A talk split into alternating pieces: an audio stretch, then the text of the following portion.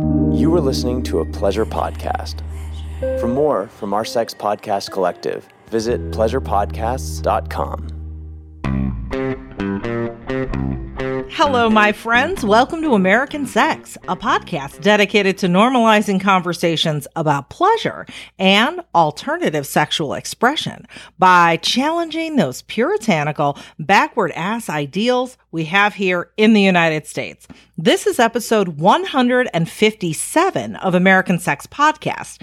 I'm Sunny Megatron. My co-host is Ken Melvoin Berg. We're both sexuality educators, pleasure advocates, and kinky perverts too. We just so happen also to be non-monogamously married to each other. This week, we're talking to Danorama about the history of syphilis. And oh my God, is it fascinating! If Danorama's name sounds familiar, he spent more than 25 years as a lifestyle Dom and the past 22 as a professional presenter, performer, ethical porn director, and BDSM and sex educator. As a founding member of the Two Naughty Boys rope bondage duo, Danorama has co-authored two best-selling rope bondage books and created dozens of free bondage tutorials. He was also the full-time director of Kink University, which is the educational branch of kink.com, where he produced hardcore sex ed and BDSM videos featuring a variety of presenters from across the United States. Today, Danorama continues to teach intense and imaginative online workshops on a wide range of topics from rough sex to interrogation to dollification. Okay. Oh boy, this conversation. It is fascinating. It's horrific. It's tragic. I experienced the full spectrum of emotions during this conversation. So first, you know, we start out with the basics, the things you need to know. What's syphilis? How can it affect us? How can we protect ourselves? And hey, uh, why is it making a comeback with the number of cases increasing by 81% in the last four years?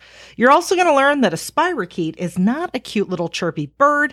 And then Dan gets into the history, starting with the colonization of the Americas, he talks about how preventative measures and cures for syphilis led to fashion and beauty trends, some of which we even still have today, and also many historical figures who've had syphilis and how it affected their decision making. But there's also an incredibly dark side to the history of this disease. And I'm gonna throw out a content note right now for that, especially for our Black and Indigenous listeners. The history of syphilis is heavily entrenched in the genocide of indigenous people and the atrocities that affected enslaved people, and even up through the late 20th century with the Tuskegee experiments. I wanted to let you know what to expect so those parts of our conversation don't hit you by surprise, and so you can decide if you're in the right headspace to hear about that history. But before we roll that conversation, we've got to wash the balls. Yeah, here on American Sex, that means housekeeping. So one, I want to remind you that if you appreciate the conversations we have here on American Sex Podcast and all of the other educational work that Ken and I do, come visit us on Patreon. It's patreon.com slash American Sex. And members get all sorts of cool things from stickers in the mail to bonus audio to all of our episodes early patron hangouts just for patrons. and special and swanky and a whole lot more. Now, secondly, we have a sex and kink positive Discord community. And if you dig the conversations we have here, we'd love for you to join us there. And it's free. You can find it at bit.ly slash discord. ASP. And by the way, if you miss any of the links that we talk about in this episode, you can always find them in the episode description and the show notes. Now, thirdly, I'm going to be part of an amazing weekend that's coming up soon that you have got to know about. It's the Tending the Garden Virtual Summit on April 24th and 25th.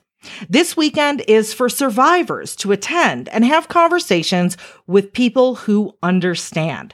Over the course of two days, participants will have access to licensed therapists, counselors, sex educators, fellow survivors, and more through a series of panels and discussions about topics that aren't often addressed. Those include neurodiverse folks with trauma, being fat and a survivor, male survivors, being a sex worker and a survivor. I'm going to be on a panel about kink and trauma, and it's going to be great. I'll have the link in the show notes, and I hope you can join us for this amazing event. Now, one last thing before we roll our conversation. I want to talk for just a minute about some important pleasure education. Okay, bottom line, I want to talk to you about your butt, okay? Your butt. Satisfyer is sponsoring this segment of the show in celebration of spring. And it dawned on me that spring is an excellent time to try new things. Plus, Anal Sex Day is April 18th. So I want to specifically talk about the importance of backdoor pleasure for people that have vulvas. Now, Ken and I talk a lot about butt stuff for people with prostates. I mean, yeah, prostates feel great. And people with vulvas might wonder, well, you know, I don't have a P spot. So what fun is butt stuff going to be for me anyway? Or, hey, I already discovered that butt stuff is so enjoyable for me, but why? I don't have a prostate. What the heck is back there that feels so damn good? Okay. So whether you have a prostate or not, the anus is a hotbed of very sensitive nerve endings. And because it's located so closely to your other juicy bits, adding anal play to your routine can enhance other sexual stimulation and increase your orgasmic potential. You are literally sitting on a gold mine. And if you're ignoring it, you're potentially missing out on a buttload of fun. By the way, if you think those puns are, un- oh, just wait until we get to our conversation with Danorama. Pun filled. Anyway, back to butts. Now, all people with vulvas are capable of having orgasms while having anal sex, right? And you know those nerves I talked about? The pudendal nerve is the most important. It's essential for orgasm in all people, no matter what types of genitals they have. And people with vulvas, the pudendal nerve directly connects to the clitoris. Now, this means anal stimulation can trigger extreme clitoral arousal. So, for those that have difficulty achieving orgasm, I often recommend adding anal stimulation in addition to your clitoral fun. For instance, okay, so let's say you're using the Satisfyer Curvy 2 Plus. That is one of my favorites, by the way, and it's app controlled. So in this fictitious scenario, we can even pretend that you're playing long distance, right? And maybe you're looking for a more full bodied orgasm or a stronger orgasm or to orgasm more quickly than you normally do. Or maybe you just are looking for something that feels a little different, you know, because variety is the spice of life. Why not? Right?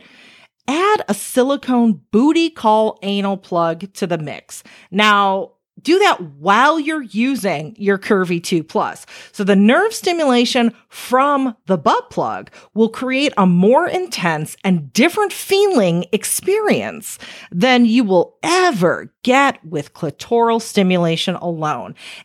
And you get to use the fact that everything from your butt to your clit is intricately connected. You get to use that to your advantage. A Satisfyer, they're going to put a spring in your step, an extra one, with their amazing pleasure products that now come with their Satisfyer Connect app. Satisfyer is offering American Sex Podcast listeners 40% off. Yes, 40 and free shipping on all app enabled devices. Just use the code SUNNY40, that's S U N N Y 40 at satisfyer.com. And by the way, with the Satisfyer Connect app, you can play long distance, you can create your own sensation pattern so it feels just how you like it. I love this app because it really allows you to personalize your pleasure. Again, go to S A T I S F Y E R.com and use the code SUNNY40 for 40 40% off and free shipping. Again, that's satisfyer.com, sunny40. All right, now that you, not only are the balls cleaned, you know, the buttholes tickled a little bit. We're feeling really, really good. Um, I don't know. I'm like, am I going to ruin it all with syphilis? No, no. This is just a fascinating, fascinating history of syphilis. And you're going to learn how to protect yourself too. So here is Dan Arama.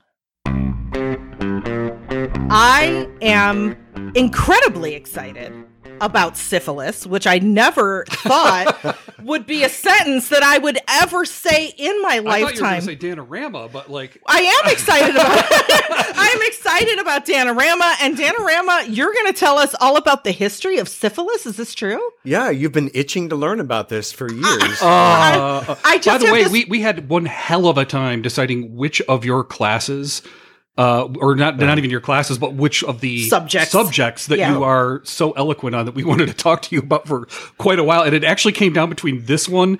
And the class that you taught, I think it was on religious play with Reverend Ariel. yeah, yeah. yeah. If, if if you like us, maybe we can have you and the Rev on, and we can have you guys both talk. Yeah, that would be terrific. And it's it's funny that that's turned out to be. I thought that was a really niche class, and uh, it has really turned out uh, to have uh, mass appeal. Not Yeah, mass appeal. Uh, People are congregating to. to Oh, this is all about the puns. So I honestly have this burning curiosity about the history of syphilis. I just got to keep with the puns. No, really. Spot Um, on. So, so Ken and I, uh, first of all, we are history geeks, and we're history geeks when it comes to things like. I don't know if you'd even call it bizarre history, but it's like who even thinks Well, about I the am. history of syphilis? Right. Uh, and like weird tidbit, my grandfather, my grandfather was a historian, and he wrote a book uh, about just the weird historical anecdotes that make you go like, "Oh, that's weird," and it's called "Sex, War, and Fancy." So I have a feeling the conversation we're about to have would be perfect in the in his book. Um, so let's get into syphilis. I can't think of another pun. Itching, burning. thank thank science. You can't give another pun. Chancre, I don't even know her.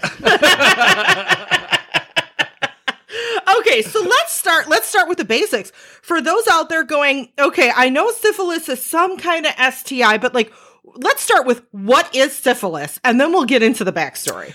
Right. Well, syphilis is uh, syphilis is a bacterial infection. It's a most commonly a venereal disease, although you can contract it uh, through other means. But it is what's interesting about uh, uh, syphilis is that it's a it's a spirochete. It's one of the oldest uh, forms of. Uh, it's a it's really interesting looking bacterium. Of course, we can't see it on the podcast, but it's this long, spindly, it almost looks like a sperm. In fact, it's it's a distant relative of sperm if you go far Ooh. far enough, and it's called a, a Treponema pallidum. And it has this helical structure that lets it move in a corkscrew fashion throughout mucous membranes and throughout tissues. And it, it basically just bores its way into you and through you. And it can enter the body usually through the genitals or the mouth or even any minuscule breaks in the skin. And it only takes, these are really, really microscopic little creatures. And it only takes about 10 organisms to produce an infection. And even a tiny painless lesion, which is called a chancre, which uh, gives some back history to the pun we just made. They one chancre can be teeming with thousands of them, and it only takes ten in order to infect you. And uh, it doesn't even have to be through genital to genital contact. Now, what happens is the STD develops in four stages, and the first two symptoms can be so mild that a lot of people don't even know that they have it. Uh, and the first stage, they call it the primary stage, and that's where you get a painless sore. It's called a uh, usually it's like a little painless pimple or bump. Uh, on the mouth, the anus, the rectum, the vagina, or usually the penis, and and these are called chancres, like I said, and they but they heal on their own after about three to six weeks, and they're painless. However, during this, even though they heal after that, you can still spread syphilis. So the secondary stage you get this rough or reddish brown rash on your palms of your hands or the soles of your feet. Uh, your lymph nodes get swollen. You get a fever and a sore throat. Um, you start to experience some patchy hair loss, and then you'll get some headaches and body aches. You'll feel burning sensations all over the body, and you'll get extreme fatigue. Now, these symptoms go away even if you don't get treated, but if you're not treated, your infection will just get worse. And what often happens is that you can go into this latent period for decades. And during this phase, the syphilis bacteria are still alive in your body, warming their way through into your heart and your brain and all of your vital organs, but you have no signs or symptoms of the infection. They usually travel along your nervous system cords going, Hey, herpes, how are you? No, I'll see. Oh, how'd you get in here? Oh, yeah, same way. Yeah, thanks for showing away. So, they all travel up through the nervous system and go into, of course, all your or your vital organs, particularly the brain and the heart. And uh, you're still contagious during this phase. And like I said, it can affect your brain, your heart, your nerves, your bones, and other parts of your body. And this phase in the latency can last for years or even decades, like I said. But not mm. everyone who has syphilis will enter this phase of the infection. Some people will go straight in to the tertiary phase. And the late phase or the tertiary is when the symptoms from the secondary stage disappear. Syphilis, it, it isn't contagious at this point once it gets to tertiary, but the infection has now started to affect your organs and this can lead to death. The symptoms uh, may include problems controlling muscle movements, numbness, vision problems, you, and eventually blindness. You go deaf, and then you get this uh, the stage of dementia, which has a side effect, which we'll talk about a little bit later because it has a side effect of brilliance and then dementia, and then you die. So you basically become brilliant, go blind, deaf, and then you die. Oh my goodness. And wow. the interesting thing about syphilis is, or the shocking thing about syphilis is why it's actually the, the STI I'm al- almost most afraid of is because, uh, even if you get treated for, even if you get the, penicillin, which is the cure and uh, other heavy antibiotics for that or the cure for penicillin, it is curable.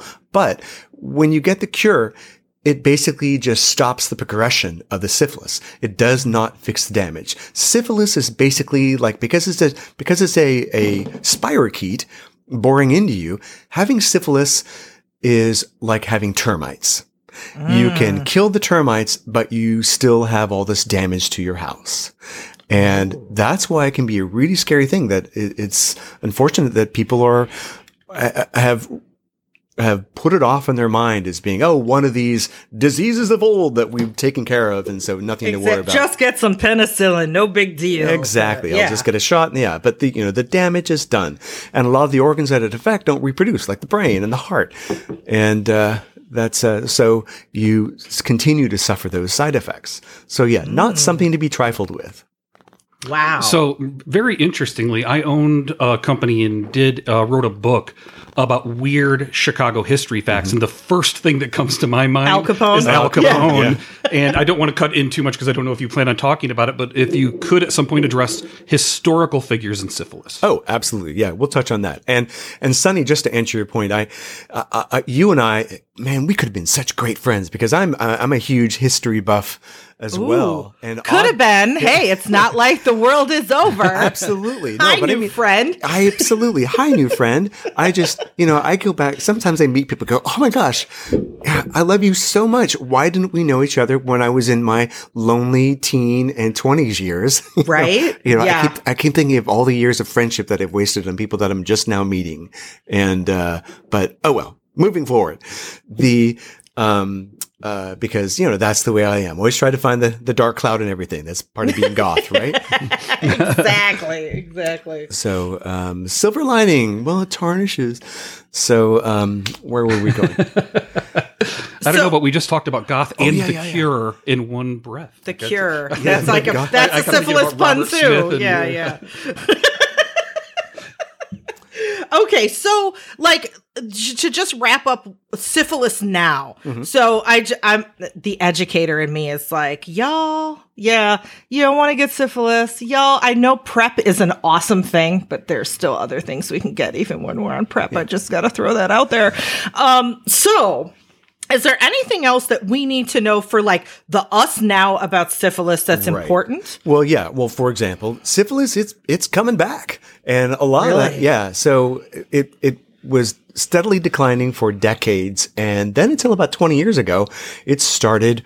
Uh, it, it really hit the the lowest point, and then over the last twenty years, the numbers of cases reported to the Centers for Disease Control and Prevention, the CDC, ha- have increased. 81% over the last four years. So it's basically, Ooh. it's been on a climb over the last 20 years and it's just been accelerating over the last four years. And the cases of syphilis diagnosed in 2019, which is the latest that I have records for, were 146,000 with another 10,000 cases presumed undiagnosed. Wow. So right now, there are estimated to be 12 million people with syphilis worldwide. And according to the San Francisco Department of Public Health, cases of syphilis have been alarmingly rising, particularly among women, even as other STI rates have stayed flat or fallen. And for the 19th consecutive year, San Francisco has had the highest rate of syphilis cases of any city in the U.S. with 1,860 in 2019. And San Francisco has also seen, unfortunately, an increase in congenital syphilis, uh, which is more and more babies are being brought into the world with, with, with this disease.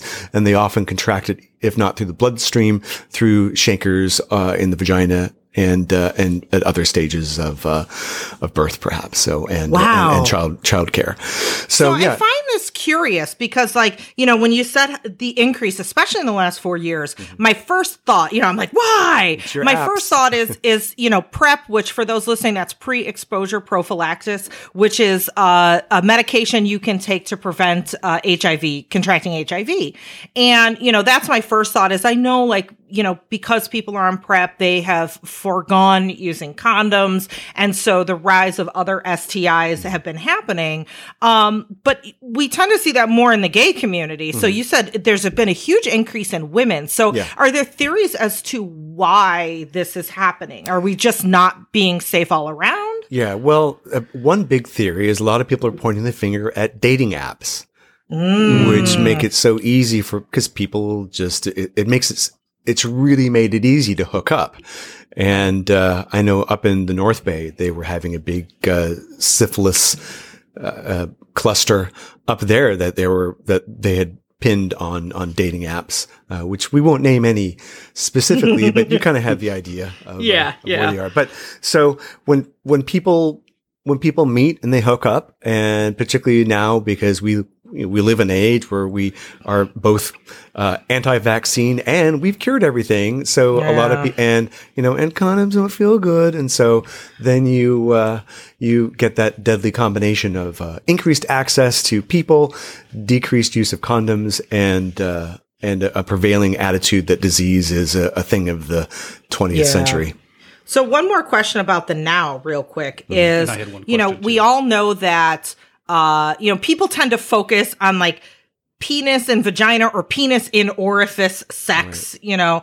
Um however how common is contracting syphilis from oral sex from you know partners that have vulvas that sort of thing? Do we also is there a significant worry there or is it a lot less risk? Well, the majority of cases have been with sex with uh, uh, with, with male and male sex in San Francisco. That's what the that's what the San Francisco Department of Public Health uh, says. But whatever whatever your uh, your genitalia are, it uh, it can be uh, it it doesn't matter. So it can be whether you have a vagina or whether you have a penis or whatever you have. It doesn't even have to be your genitals because it can be mucous membranes like your mouth and any chancre that you have. And keep in mind, these chancres can be all over the body where it almost looks like, if you can imagine, uh, old black and white pictures of, of, of chicken pox, or if you've had chicken pox, it Yeah. can be, this can, and, and the rash can be on your hands anytime until the tertiary phase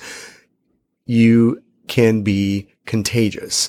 And it only takes 10 spirochetes and it can be right through a break in the skin. So any type of, no matter how you bump your uglies together, even if there's no penetration, uh, you, you can still be exposed if you have someone that has an active case of syphilis. And what's interesting about syphilis too is that there, there's no vaccine possible for syphilis. So that's because there are, I guess, the outer surface of the the membrane of, of Treponema pallidum has too few proteins for an antibody to be effective, and so the only way to treat it is the appropriate type of penicillin. And uh, so it's not like uh, we we of course you know that may change because now now we have RNA vaccines. I mean, that's the one uh, silver lining about COVID is that because we have all these great new RNA vaccines coming out that are not based on exposure to that that have uh, other ways of interrupting that vector, uh, then there there may be hope. But um, you know, Yeah, I we- know. For example, they found something that might lead to a vaccine for malaria. Yes, that's true. And there's also an RNA vaccine that there have there is very promising for for mu- uh, for uh, muscular dystrophy or no mu- multiple sclerosis. Multiple MS. yeah. Yeah, Wow. MS. So that's going to be great. So So I had a question for you about um, age groups. With the rise of Viagra, pun intended, in senior communities, do, are we seeing more outbreaks of syphilis in senior communities? Boy, you know, I haven't seen uh I haven't looked at that yet, but um yeah. And Yeah. also I kind of I hate to to cast a, a dubious cloud at this, but you know, a lot uh, I I would I would wonder where a lot of the STI cases from in senior centers come from, whether that's uh, can be a factor of elder abuse as well. So, Ooh, yeah. That's because- gosh, I never even considered that. But you're right.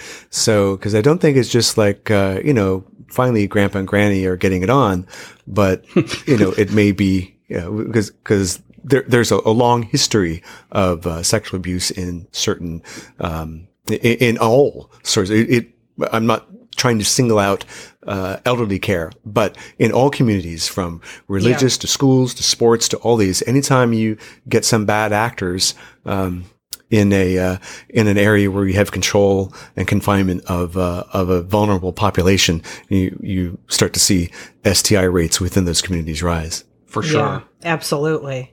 So, okay, so syphilis has a long and sordid history. Mm-hmm. Um, so let's get into that. Like the the wee days when syphilis was just a little toddler new in the world. Wh- Where did it come from? How how did it become so I don't know uh, prevalent? Right. Well, the prevalence goes back to now. There, there. This is kind of open to debate as to how long it's been in existence in Europe. Uh, and it, it is one of the oldest diseases because it's the, the treponema pallidum is a very, very old, uh, spirochete.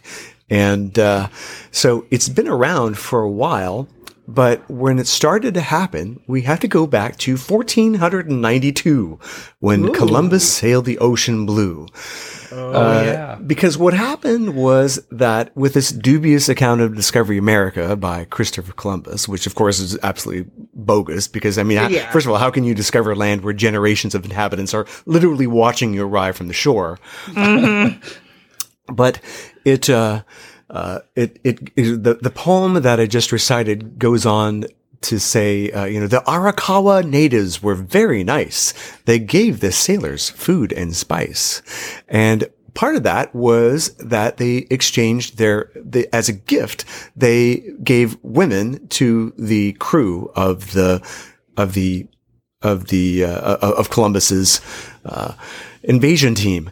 And, uh, along with the, uh, along with that, they would exchange, there would be an exchange of diseases. And when the ships of Columbus arrived, they unwittingly brought dozens of diseases themselves to which Europeans were immune. Things like syphilis, and I'm not syphilis, but smallpox, and Right. and uh, I mean, think of it: smallpox, rabies, uh, yellow fever, malaria, uh, all, all these.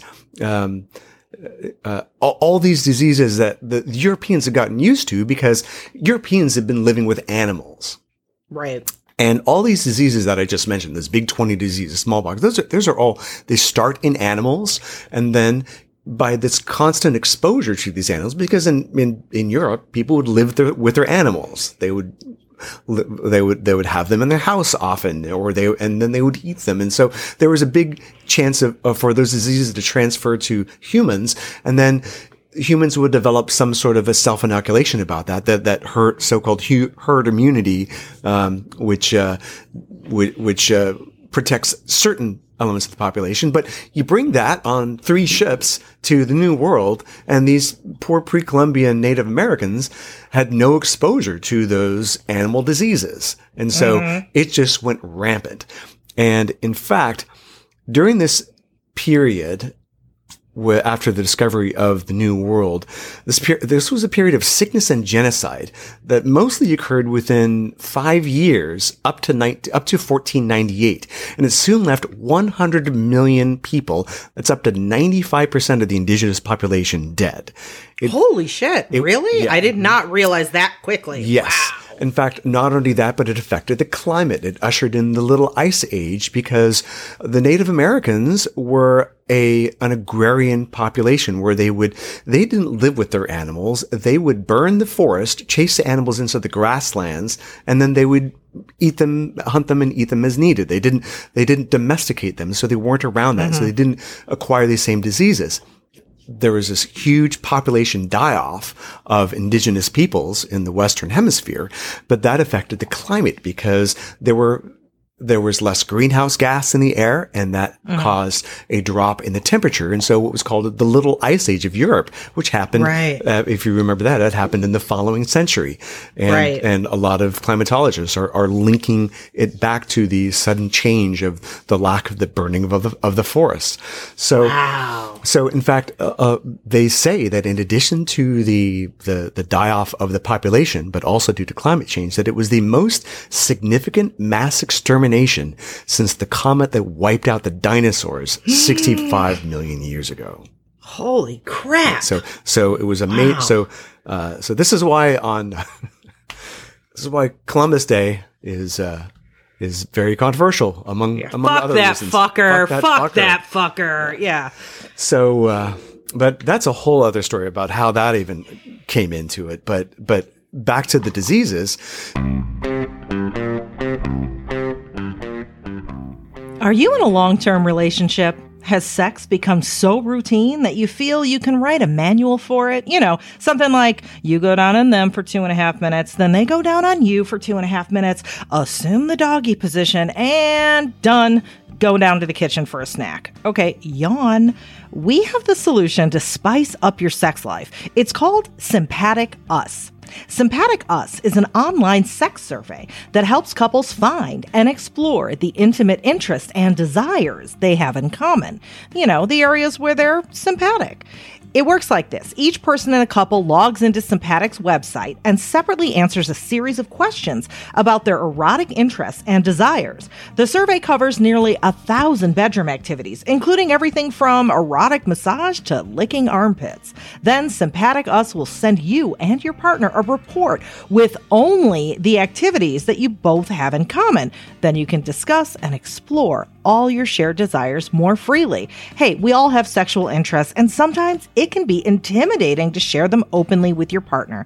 So that's why Sympatic only shares the activities you both enjoy, so you can have those intimate conversations without the fear of being rejected or judged. Now, we're constantly being asked by listeners how they can spice up their sex lives, and Sympatic Us is an excellent resource. It's a fun way to bring you and your partner much closer.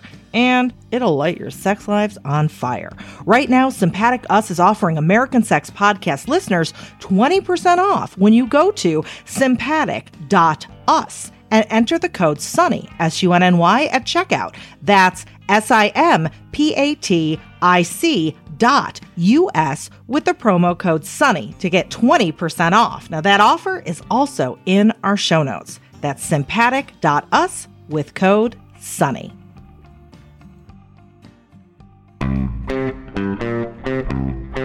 Christopher Columbus and his crew brought over 20 diseases or more. And, but they didn't go back, uh, empty handed or empty penised. Uh, because they carried one disease back that they had contracted from the Indians who perhaps had developed some sort of a, a, a herd immunity to, and that was syphilis. So in uh, yeah in, in 1493 columbus stole all he could see and then there was another voyage and then another and on these columbus would get successively sicker and sicker in fact on his third voyage he talked about just how he, he almost died on the trip back over to the uh, back over to Hispaniola because uh, mm-hmm. because he was suffering from um, uh, we believe now syphilis. So mm-hmm. they didn't return empty-handed, and with all the treasures from paradise, you know, the chocolate and the cigars and the sugar and the, the um, the, in their blood and semen of the semen, and even Columbus himself was the only disease that was brought back to Europe from the Americas, and that was syphilis. Now, ah. while, you know, this, this is kind of controversial, most evidence still shows that syphilis did not exist in Europe in any great extent before Columbus set sail. So when they got back to Spain in 1493, the helmsman and several crew members of the Nina visited the fleet doctor complaining of severe fever and skin lesions, which they said they got from women in the West Indies. Hmm. Mm. Based on our earlier talk about what the symptoms are, we kind of get a spoiler alert right there. Well, that didn't stop them from passing this on to waterfront sex workers in Barcelona, who then passed it on to Spanish mercenaries, who then passed it on to people that they invaded in, like, like for example, King Charles of, of the Eighth of France wanted mm-hmm. to invade Naples. And so he hired all these Spanish mercenaries in 1495 and invaded Italy. And then that gave rise to the very first epidemic ever broke out broke out among the armies in Italy, affecting at least twenty thousand people, including King Charles himself. In fact, uh, that's where the malady got its term, the Great Pox, because that was what it was dubbed after King Charles got it, and during this whole period of, of twenty thousand people getting in Italy. In fact, they would they would call the the malady all, all over, it, it, basically reached all over the continent and even in North Africa. And eventually it infected 15% of the European population. Wow. So one in, one in five people almost infected in, in London in the 1880s. They said that one in five Londoners had active syphilis. So it was referred to as the third plague or the revenge of the Americas. And so that's how it basically got to Europe. So, you know, that what's interesting about the, the, the treatment of this is because it goes away on its own. People thought mm-hmm. that they were coming with cures all the time. You know, for centuries, the most common treatments involved dabbing mercury onto the chancres.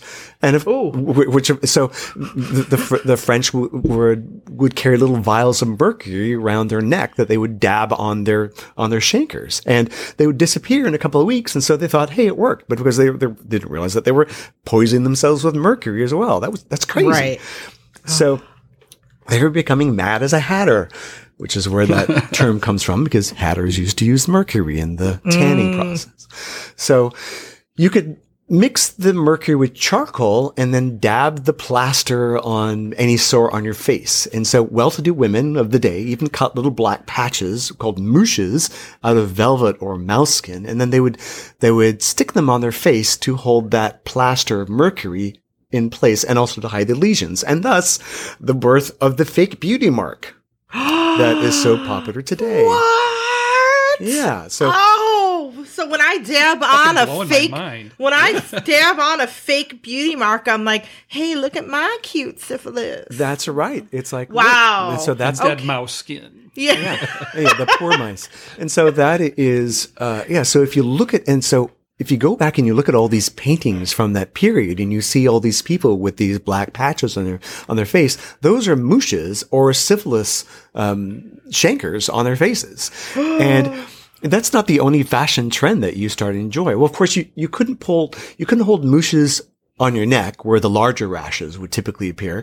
Um, and if you, here, here's a little trick. If you, if you go back and you see, um, uh, Jack Sparrow. If you see, you see the uh, Pirates of the Caribbean, uh, mm-hmm. I can't remember whether it's pronounced Caribbean or Caribbean now, but if you actor Johnny Depp who played the role of Jack Sparrow, he decided that Captain Jack, in order to be accurate to a sailor of his days, would have had syphilis to be mm-hmm. so to be historically accurate with the time, he made sure that he was always painted with this syphilis rash on his jaw for all the children to enjoy.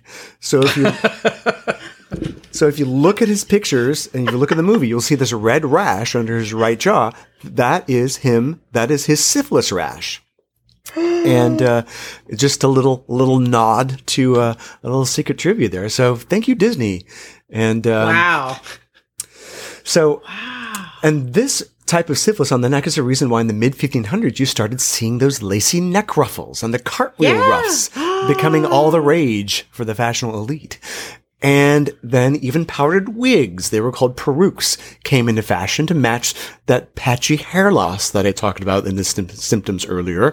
And of course, you would always, in the tertiary phase, you'd also get these smelly sores on the heads. And so between the hair loss and the patchy holes on the, on the skull, uh, you would wear these long wigs. So that's what, that where they came in, came into fashion. And so all these things, the, the beauty marks and the powdered wigs and the, and the ruffled collars, and even to an extent, which eventually uh, lowered down into the cravat and the and the froth, and eventually the necktie. These are all historical vestiges of syphilis, hiding the symptoms of a venereal disease that was was prevalent, and so it, it became.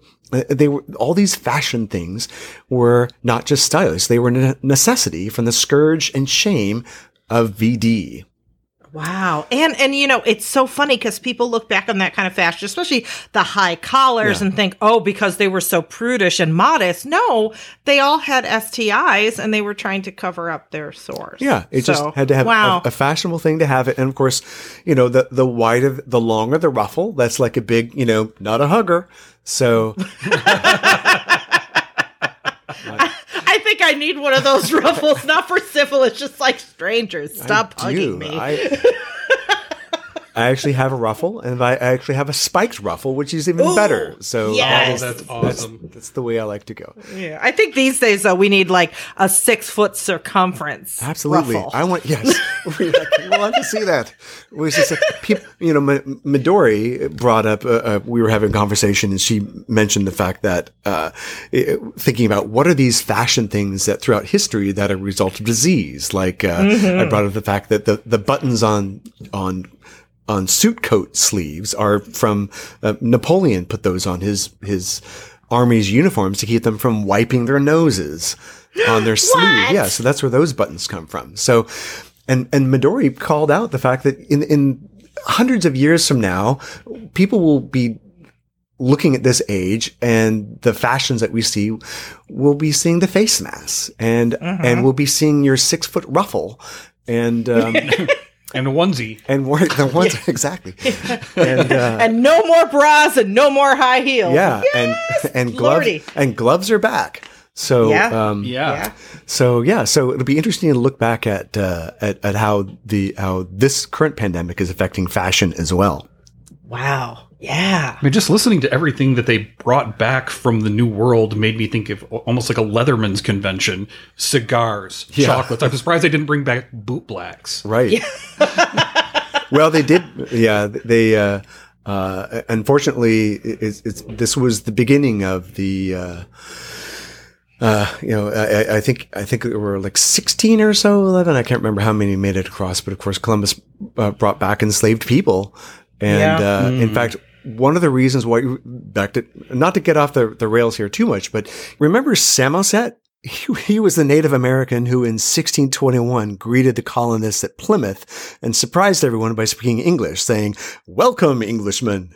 Well, he learned English from another Native American named Tisquantum, who's often called Squanto. Uh, that name may sound familiar because he's the one who helped teach the pilgrims how to grow native crops and survive the year of the great Thanksgiving feast that we now celebrate every November. Well, Tisquantum knew English so well because he had been kidnapped by English explorer Thomas Hunt, who carried him to Spain as an enslaved person, where he was educated, forced into Christianity, and eventually sold to a master in England, where many years later he was able to arrange passage back to the New World and earned his freedom by serving as a guide to English colonists. And he arrived and found his entire village had been decimated. He was the only survivor. Oh. And so he basically was just absorbed into another, an, into another tribe. And, uh, so that, that whole process was one of the reasons why, uh, this, uh, the Native Americans accepting undocumented immigrants uh, into uh, the Plymouth area uh, led to uh, the Thanksgiving that we all know and love today.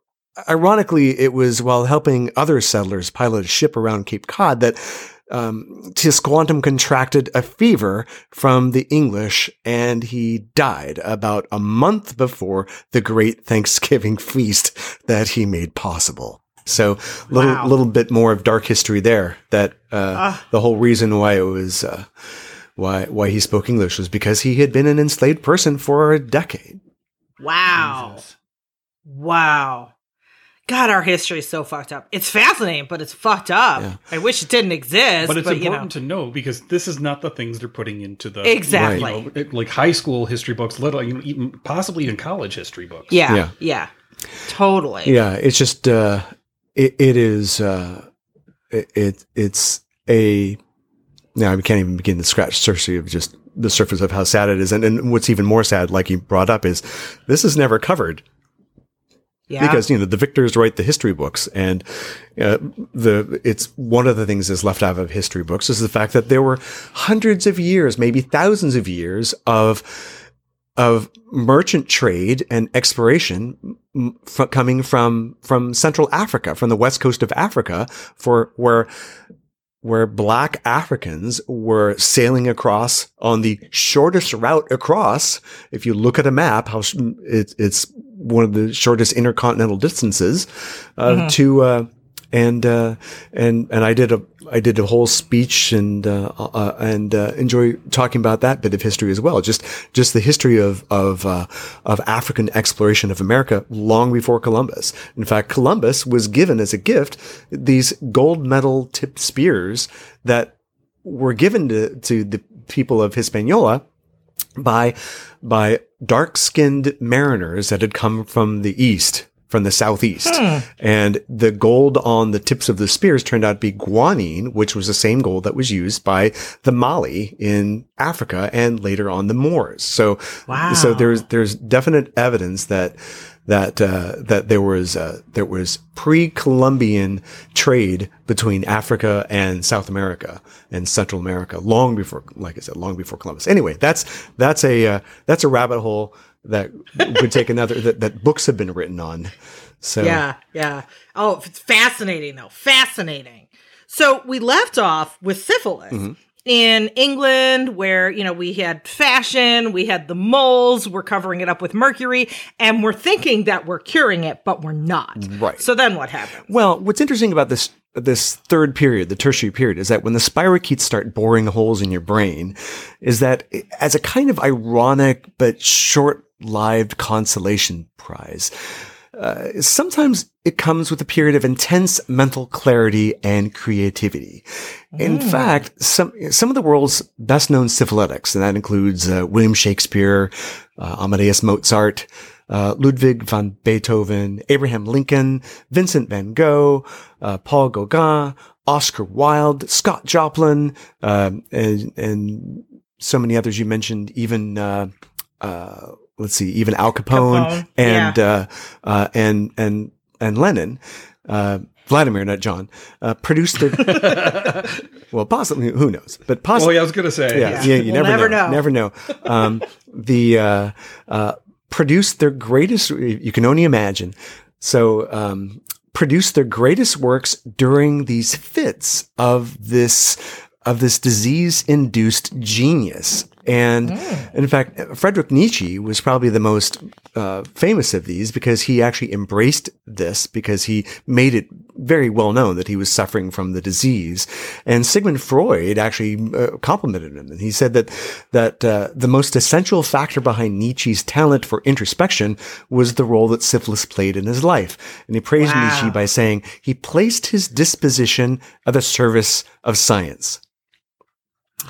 And uh, so sometimes, sometimes a cigar is just a cigar, and sometimes uh, Columbus brought it covered with syphilis. And Yeah. and uh, just just like that's my favorite Monica Lewinsky joke was uh, where where's I, I where who was the last? Gosh, who was the other? What was Bill Clinton's other? Uh, Don uh, Gennifer Flowers? Gennifer Flowers, No. yes, asked Ha- so, so asked if uh, um, w- was asked if her experience was similar to Monica Lewinsky's, and she said close but no cigar. Oh. no, but yes, it's so bad, but so good. Okay.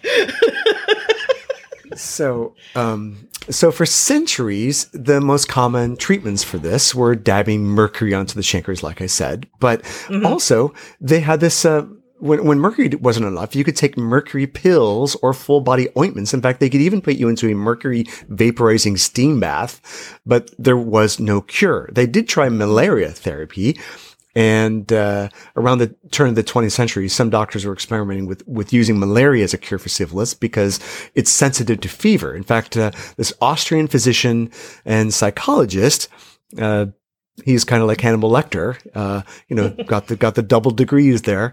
The named Julius Wagner Jauregg received the Nobel Prize for medicine in 1927 for demonstrating the therapeutic effects of malarial fever.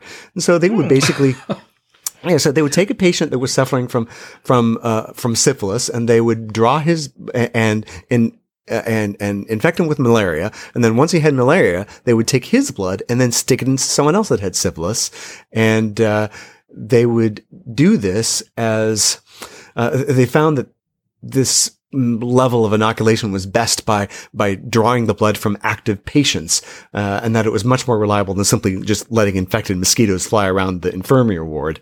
But uh, Oh. so that is how they started, and they actually had started to have some success with this. Well, let's Really? yeah. So let's but but then next year, 1928.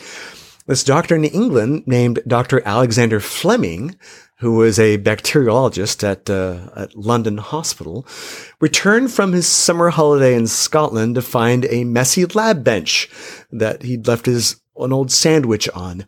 Well, that day he got back to work and he's started to try grow. He started to try to grow staphylococcus in some petri dishes, but this damn mold kept eating it.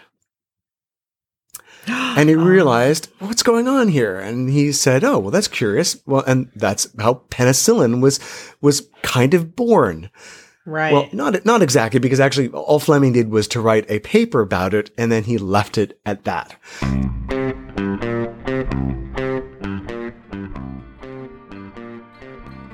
American Sex Podcast is sponsored by Manscaped, the global leaders in men's below the waist grooming. Manscaped offers precision engineered tools for your family jewels and is now available in the USA, Canada, the UK, Australia, New Zealand, and the EU. And we have an exclusive offer for our audience. Use code SUNNY and get 20% off plus free shipping at manscaped.com. Join the movement and the 2 million others who trust Manscaped. Now, did you know every hour of every day someone is diagnosed with testicular cancer? So, this is a reminder to those listening to check yourself before you wreck yourself. Manscaped, in addition to providing the right tools and solutions for safe and easy manscaping, has partnered with the Testicular Cancer Society to spread awareness on early cancer detection. Together, TCS and Manscaped are committed to raising awareness for the most common form of cancer in men aged 15 to 35 and giving support for fighters, survivors, and families impacted by testicular cancer as a part of their We Save Balls initiative. So while you're down there cleaning up, go ahead and investigate for lumps or changes in size or any pain. Manscaped recommends you do this once a month, and if you feel anything strange, give your doctor a call. In addition to checking yourself, make sure your sack is looking fresh and clean with the Manscaped Perfect Package 3.0. Inside, you're going to find some of our favorite products like the Crop Preserver Anti Chafing Ball Deodorant, the Crop Reviver Ball Toner and Refresher, Anti Chafing Performance Boxers, and a whole bunch more. Now get 20% off and free shipping with the code SUNNY, S U N N Y, at manscaped.com. That's 20% off plus free shipping with code SUNNY at M A N S C A P E D.com.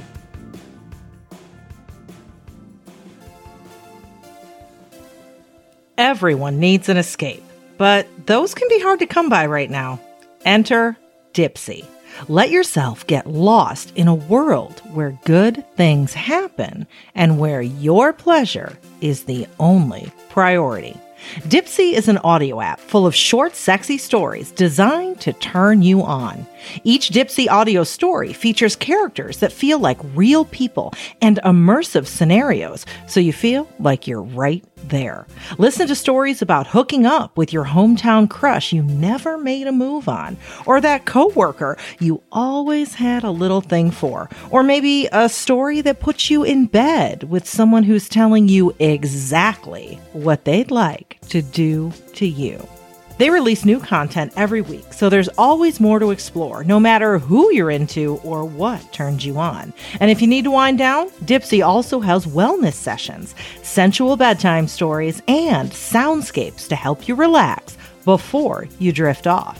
For listeners of American Sex Podcast, Dipsea is offering an extended 30-day free trial when you go to dipseastories.com slash sunny S-U-N-N-Y.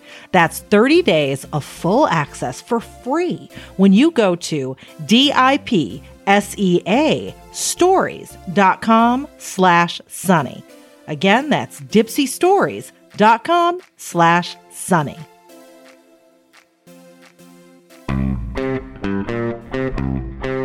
Meanwhile, in the United States, uh, going to 1932, there was an epidemic of syphilis in Macon County, Alabama, where 35% of the population had syphilis. So uh, the Public Health Service, which is now the CDC, started what was known as the we often heard about nowadays, Tuskegee syphilis experiment to study the effects of untreated syphilis. In fact, they rounded up 600 African American men, only oh. African American oh. men, 400 of whom already had syphilis, and then 200 didn't. Half of those that had syphilis, they would slather with up to 500 pounds of mercury every year and then check their blood once a month to see what happens. And then the rest of those, they would let the syphilis run rampant and, and, uh, they would, uh, um, they would keep them out of military service and um, and just because they wanted to see what happened, and so they basically use the, uh, these these African American men as as guinea pigs to track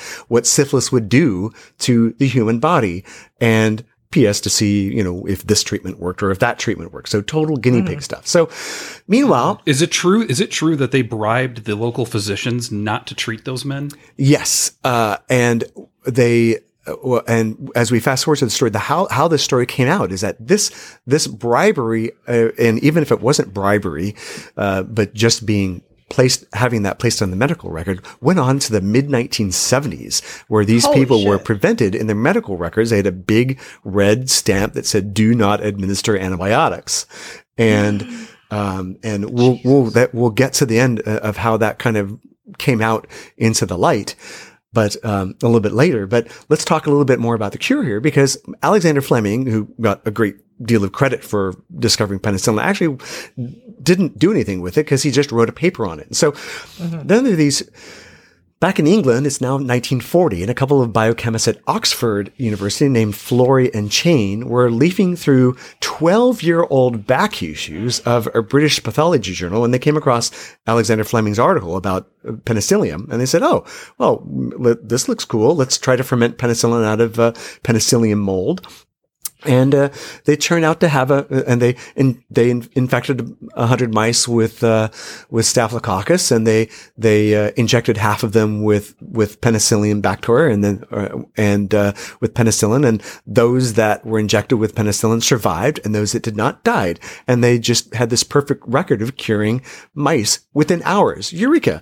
So wow. they were going on human trials but then they got tired of constantly getting interrupted by this total asshole who at the time was deep in the throes of his own stage two syphilis. And, uh, uh, his, his name was, uh, uh Adolf Hitler, yes, who was dropping who was dropping bombs on their lab in London and Oxford. And so so Florey and Chain packed up everything that they had and they moved to the United States and they set up a lab in Peoria, Illinois, getting about as far away from any bombs as they could get and any airplanes. And they they worked tirelessly to produce enough serum growing Penicillium notatum fungus in everything they could find, including bedpans. Now, the trouble is that it took 2,000 liters of penicillium culture to purify into a single human dose of penicillin. So they knew they needed a more potent source for this fungus. Where could they find it? Well, one hot summer day in 1941, their laboratory assistant by the name of Mary Hunt uh, they sent her out to hunt and she she arrived with a cantaloupe that she'd picked out at the market and she'd pointed out that it was covered with oh look this is a pretty golden mold well this mold turned out to be the fungus penicillium chrysogenum and it yielded mm. 200 times the amount of penicillin as the mold that fleming had described Oh. So they shipped the cantaloupe off to a colleague at Carnegie Mellon, uh, as, as you would, interestingly enough. And they zapped the mold with x-rays and they were able to produce a thousand times more penicillin than before. And so they finally had a source for making human doses of it. And in 1942, Ann Miller, you may remember, was mm-hmm. lying in a New Haven hospital dying of sepsis from a miscarriage. And, uh, she became the first person to be successfully treated with penicillin. She was cured literally overnight. Wow. And in fact, her temperature chart is now preserved in the Smithsonian because she'd been languishing with a temperature of 107 for a month. Holy Jesus. And some, wow. some say it may have been a botched abortion, but they called it a miscarriage. But yeah, so she was close to death. And then so she became the one, well, let's try it out. And then Eureka, yeah. she was cured. So, uh, the, they rust that shit into production and from, they used to, to grow it in, in giant vats of beer because that was really? the best substrate for it. And yeah, so from January to May of 1942, 400 million units of penicillin were manufactured and cultured all in beer in middle of Illinois. So huh. by the end of the war, American pharmaceutical companies were producing 650 billion, that's with a B, units a month. And every dose of penicillin produced until about 1950 came from spores that originated on Mary Hunt's moldy cantaloupe. I I want to start a band called Mary Hunt's Moldy Cantaloupe. Yeah, that's, that's it. That's my new band name right there. Yeah. It's uh you could it it would be go it would go viral. So or not. oh God. the um, uh, so well anyway. So thanks thanks to the adoption of penicillin as a pure proven cure because it would cure syphilis within four hours. It uh, syphilis progressively decreased until 1958 when the newly renamed Centers for Disease Control declared eradication of syphilis in 90% of counties in the United States. But you know, before you sound the celebration horns, remember that meanwhile back in Macon, the CDC had secretly been continuing the Tuskegee experiment. Right. Until about 1972, when a San Francisco journalist was uh, had it shut down because a San Francisco journalist was overhearing was was at uh, was at a San Francisco hospital and was overhearing doctors talk about this patient that was not to be given penicillin because he was part of some experiment. And so this, uh, and so this reporter, um, uh, started asking questions, and it was a great case of a, a, perfect case of how yellow journalism can really help the world, and brought right. to light the fact that there was what, what's going on with this. It turns out that during these 40 years, none of the African American patients in the Tuskegee study received the penicillin that could have halted the disease. They were never even told that they had syphilis. In fact, the doctors only used the term "you have bad blood." And mm. they were even secretly disqualified from military service for fear that they might someday accidentally be given penicillin. Wow. So, and it, so these, these poor men suffered for decades with this disease. In fact, in an interview years later, the nurse who drew all the blood tests said that they must have known that they had a venereal disease because one of them, the men said that you know, we told her, joked, you know, well, what you've done in the dark, sure, sure do come back in the light. And, uh, mm. and so it's just absolutely inexcusable that for, wow. for decades we were using African Americans eh, eh, or, and, and any humans for this type of, of, of non consensual experiment And Right. it, it's particularly relevant today because it gives some meaning as to why so many African Americans say they've got misgivings about taking the coronavirus vaccine because, Yeah. you know, this is a very well earned distrust of the CDC. So, Mm-hmm. uh, so keep that, so, so let's uh, cut some, cut some slack at the very least. Yeah, absolutely. So that's where we are today, and um, and it wasn't until the '90s that Clinton uh, invited all the survivors of the Tuskegee experiment to uh, to publicly apologize, and so um, so the they they stopped the, the Tuskegee experiment in the mid '70s, and then finally received their apology. Um, uh, for what it's worth in the 90s, uh, uh, thanks to uh, Bill Clinton. And so Yeah. that is a, a another very terrible mark on uh, on American history right there. Wow. But the apology didn't include anything crispy and green. Like they didn't get money. They just got, oh, we're sorry. We experimented on you for decades. Yeah, I don't know exactly what they did, what sort of hush money they did, or or, Yeah. or, or reparations uh, of, um, uh, but uh, and, and maybe they got a medal of freedom or something. I'm not quite sure.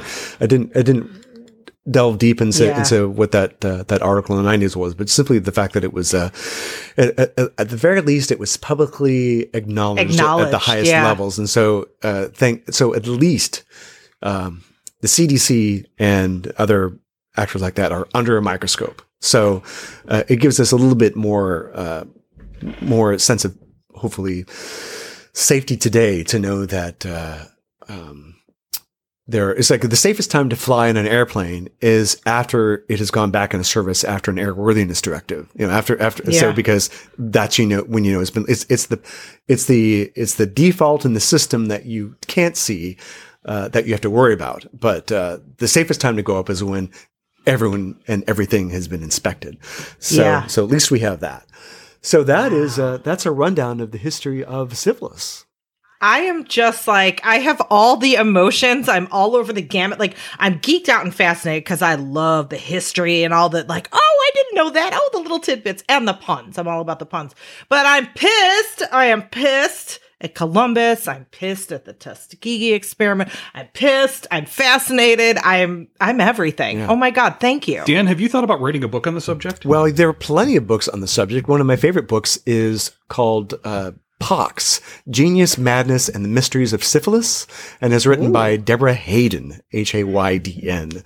And that's actually where I got the idea to, to, to do this talk, is from reading that book because Wow. you would That's love this book because uh, it, it, uh, it talks about all the curious, uh, effects that this disease has caused on history and all the Yeah. and all the interesting public figures that had it. Because you have to realize that if you look back people say, "Oh, you know, like I, I love all the oh the SCA stuff and I love doing vintage stuff," but if you if you do if you think about oh life was simpler back in the you know the the turn of the century or back back in the 30s and the and the, the 20s it uh this was a time that was rampant with some very deadly diseases and syphilis was a big one of them. When you think of just how much the percentage of the population had a very gruesome disease i if you have a weak stomach do not google syphilis disease images particularly of the turn century because you can the, the stuff that it does to living humans that is just so grotesque you can see why it had such an effect on the fashions of the day because it was not to be messed with and uh, you know, one uh, and one out of every five people had it Yeah. Yeah. I'm looking it up oh, right now. we're looking at, oh boy. Yeah. yeah. Oh, Google or don't Google that, depending on on how tough you this are. one Yeah. spends a little bit too much to home. Oh, that guy my has a mustache just like mine. well, my uncle be. George's father, um, who is actually my uncle George, is like my first cousin twice removed. It's a long story. My grandfather's cousin. Um, his his dad died of syphilis. oh Did he? Yeah. And w- when was that? Uh my uncle George was born in 1927, divorced the mom like really early, somewhere in the 30s. Mm-hmm. Yeah. you know and you can kind of color your your view of history when you look at other greats when you're reading biographies of people and if you hear stories in their in their young if- when they get to middle age and start getting early onset dementia or if they mention these diseases. I mean, even some people are even estimating maybe King Henry VIII had syphilis, which was one of the reasons behind it. These sores that would never heal on his legs. And, um, and so if you look back with the eye of, syphilis symptoms, you can kind of get an idea of just how many great known figures of history may have been, may have had their lives shortened by this disease just mm-hmm. because the yeah there are a lot of uh, a lot of stories particularly uh, and, and and Vladimir Lenin was was one of them as well so or Nikolai wow. who, who was, was, it I'm getting my first names wrong um I'm Wait, I'm, I'm going to have to Lenin. turn it now, now Ken's, Ken, are you googling Ken? help, help, us out, Ken. I'm not near a computer, but the uh, the uh, I'm, I'm, I'm, failing my communist history class. No, you got it, Vladimir. Oh, Vladimir. Okay, okay. great, Vladimir Lenin. No, you nailed it. Okay, cool, cool, cool, cool. Um, That's why Vladimir was the only name I could think of. I know. Like, that, my two of my like Peter, e- e- Igor. No, none of those sounded right. Two, two of my favorite Vlads. you know, being goth, you know, you've got the, you've got the Vlad the Impaler, and um, Absolutely. So, yeah. Uh, yeah. going off the rails there. But what's, uh, so, but you would, uh, check out, check out this speaking group that I'm a part of. And, uh-huh. Uh, uh, we, we give regular speaking talks on, on interesting history topics. And it's called, it's called oddsalon.com. You would love it Ooh. because they're basically just short history speeches about odd, bits of unknown history. and it's been going on for years. And we used to do it live and now we're doing it virtually. And I've got a few recordings up there. And I'll, I'll, I'll send you some links to my recordings, including a speech that I gave on, on, uh, the, uh, on the African discovery of America. And, mm. um, so it's a, it's a great, uh, website to go to to watch all of these uh, speeches. And you can see it on YouTube as well. So oddsalon.com. And Ooh. if you're a speaker, you, so don't submit a pitch. And, and we still do these. We just did another one last night. Only now they're virtual and now we shortened it to five minutes long. So you can log on for an hour and see these short five minute speeches about these cool tidbits of history. And, uh, um, and uh, yeah, I'll send you a couple of links to, uh, to that, including some of my own. And, um, and so, yeah, so that's, uh, you, you would love this.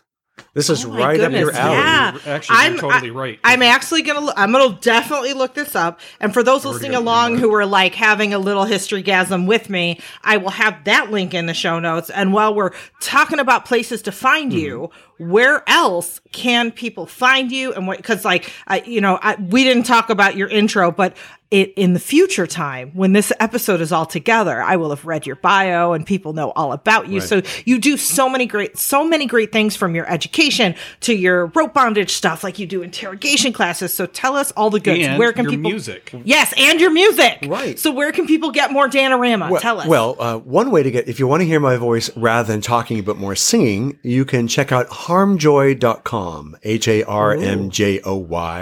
dot com. Mm-hmm. That is a, it's a German band. I'm, I'm in two bands in Europe. One is called Titans, uh, and one in Sweden. And, uh, you can find them on, on Facebook as, as well. But, uh, I'm also in a band in Germany called Harmjoy. And that's the, that's the uh, English translation of the word Schadenfreude, which is ah, one of my yes. favorite uh, people who don't know what Schadenfreude is. That's the that's the uh, the giddy but slightly guilty emotion and the, the joy that you feel upon hearing the news of another person's, particularly your friend's, misfortune. So yes. it, that's oh. it's it's those one of those untranslatable words like uh, Kugelspeck. Uh, that's why I like that's why I like German because it has so many words that. Uh, what does what does Kugelspeck mean? Kugelspeck is uh, is grief bacon. That is basically the tendency of when you're depressed to eat. And so when you're feeling that, that emotion is called Kummerspeck, which is, which basically just means grief bacon. So it's not a, it's not a, it's not a, an actual physical thing. Like you don't go, it's not a type of bacon. Um, in fact, you can get laughed at if you ask for that in the restaurants in Germany. I wish you could see Sunny's face right now because no. it's like, oh, no, this is what I'm thinking. I have to be like you, Dan, and start a second band called Grief, Grief Bacon. Yeah. or maybe, maybe that'll be maybe yeah maybe that'll be Ma- the name of my first album. I don't know. Yeah. So Ma- Ma- yeah. Mary Hunt uh, and the Grief Bacon and uh, yes. and the moldy Mary, Mary, Hunt's moldy cantaloupe with a side of grief bacon. Totally. And you can win. Mm, breakfast of champions. Okay. So, so, harm, harmjoy.com, it's a goth industrial band. So, uh, and we, we have some videos out there. So, uh, it can be uh, pretty dark and spooky. And what's interesting is that I, am very surprised at how, because I'm, I'm also, also check out twoknottyboys.com. I'm one of the founders of Two Knotty Boys. Mm-hmm. And, uh, though we haven't updated our website in a while. So don't, don't, but, but check out our books. We've got a couple of great books on how to bondage that have been out since, uh, since 2000, 2006. I, I would actually go so far as to call them seminal books. The, if you're into BDSM, especially if you're into rope, rope yeah, bondage, yeah. seminal books that everybody should have. It yep. is the Bible of rope bondage. Well, thank you. Mm-hmm. I usually try to keep the semen out of my books, but. Uh, oh, those pages are sticking together. That's where you and I differ. Yeah. the uh, so yeah, well, thank, thank fuck bookmarks. Yeah, well, thank you. So, but but yeah, so so check out check out my uh, you can you can, you can also find me on YouTube with the with videos for for ti- singing for the Swedish band Titans as well. And so that's that's a nice side effect to be able to travel around and uh, and and perform music for people because it's just another creative outlet. And I'm also a pilot and a docent at an aviation museum, and I've started what? teaching. Yeah, so now I've started teaching virtual tours for the Oakland Aviation Museum, and so uh, I uh, I will uh, I'll I'll send you a link to a virtual tour of that where I go inside the airplanes and uh, and tell you all about history about that because I love history and I love airplanes. I life and I'm a pilot, and so I can kind of give you the, uh, um, the, the inside scoop that you wouldn't get just from looking at these. And it's just one more way for me to help keep these museums open. Uh, I, I, that's incredible, man. I was in the Air Force, and have you ever been to Wright Patterson Air Force Base oh, to yes. the museum there? Yeah, fantastic. And have you ever been to Davis-Monthan? Mm-hmm. Wow, that's just Davis-Monthan. If you haven't, in fact, uh, one of my most recent videos was filmed at Davis-Monthan Air Force Base, and oh uh, the um, uh, and uh, it's a, I'll send you a link to that as well, and it. Uh, what was I going to say? Oh yeah, the cool thing about that for people don't know what Davis-Monthan is is that's that's the boneyard. So all these yep. old airplanes, for most of them Air Force planes, because uh, it's an old Air Force base. But now you know they've also mothballed a lot of airliners as well, like the 767s and the 757s, which which uh, have been taken out of active service. And they they basically for the they either chop them up or they see so there's one part of it where for the Russians to as part of our our SALT II and all of our nuclear nuclear weapons treaties we we we have this area where we set out all our B52s and they take a giant guillotine and they chop the wings off. And so they and they leave them out there so that the Russian satellites can look down and say that okay great we don't have the, we that airplane doesn't exist anymore. So they leave it out there huh. to rot. So you have all this this this uh, rotting disabled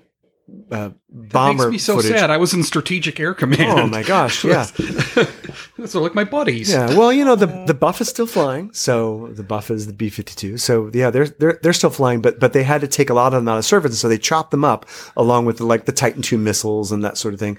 And uh, and then there's another section where they they seal them up or they paint over the windows, and so they preserve them. And if we ever need them again, uh, we can just go wash the paint off, and we can uh, change the oil, and then off to go.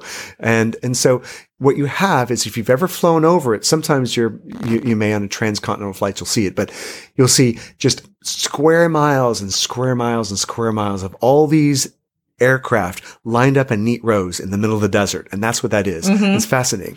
So we should. oh, that's cool. So, uh, so, uh, yeah, um, uh, uh, Tom Petty shot a video learning to fly out there. And so we, we got some footage out there.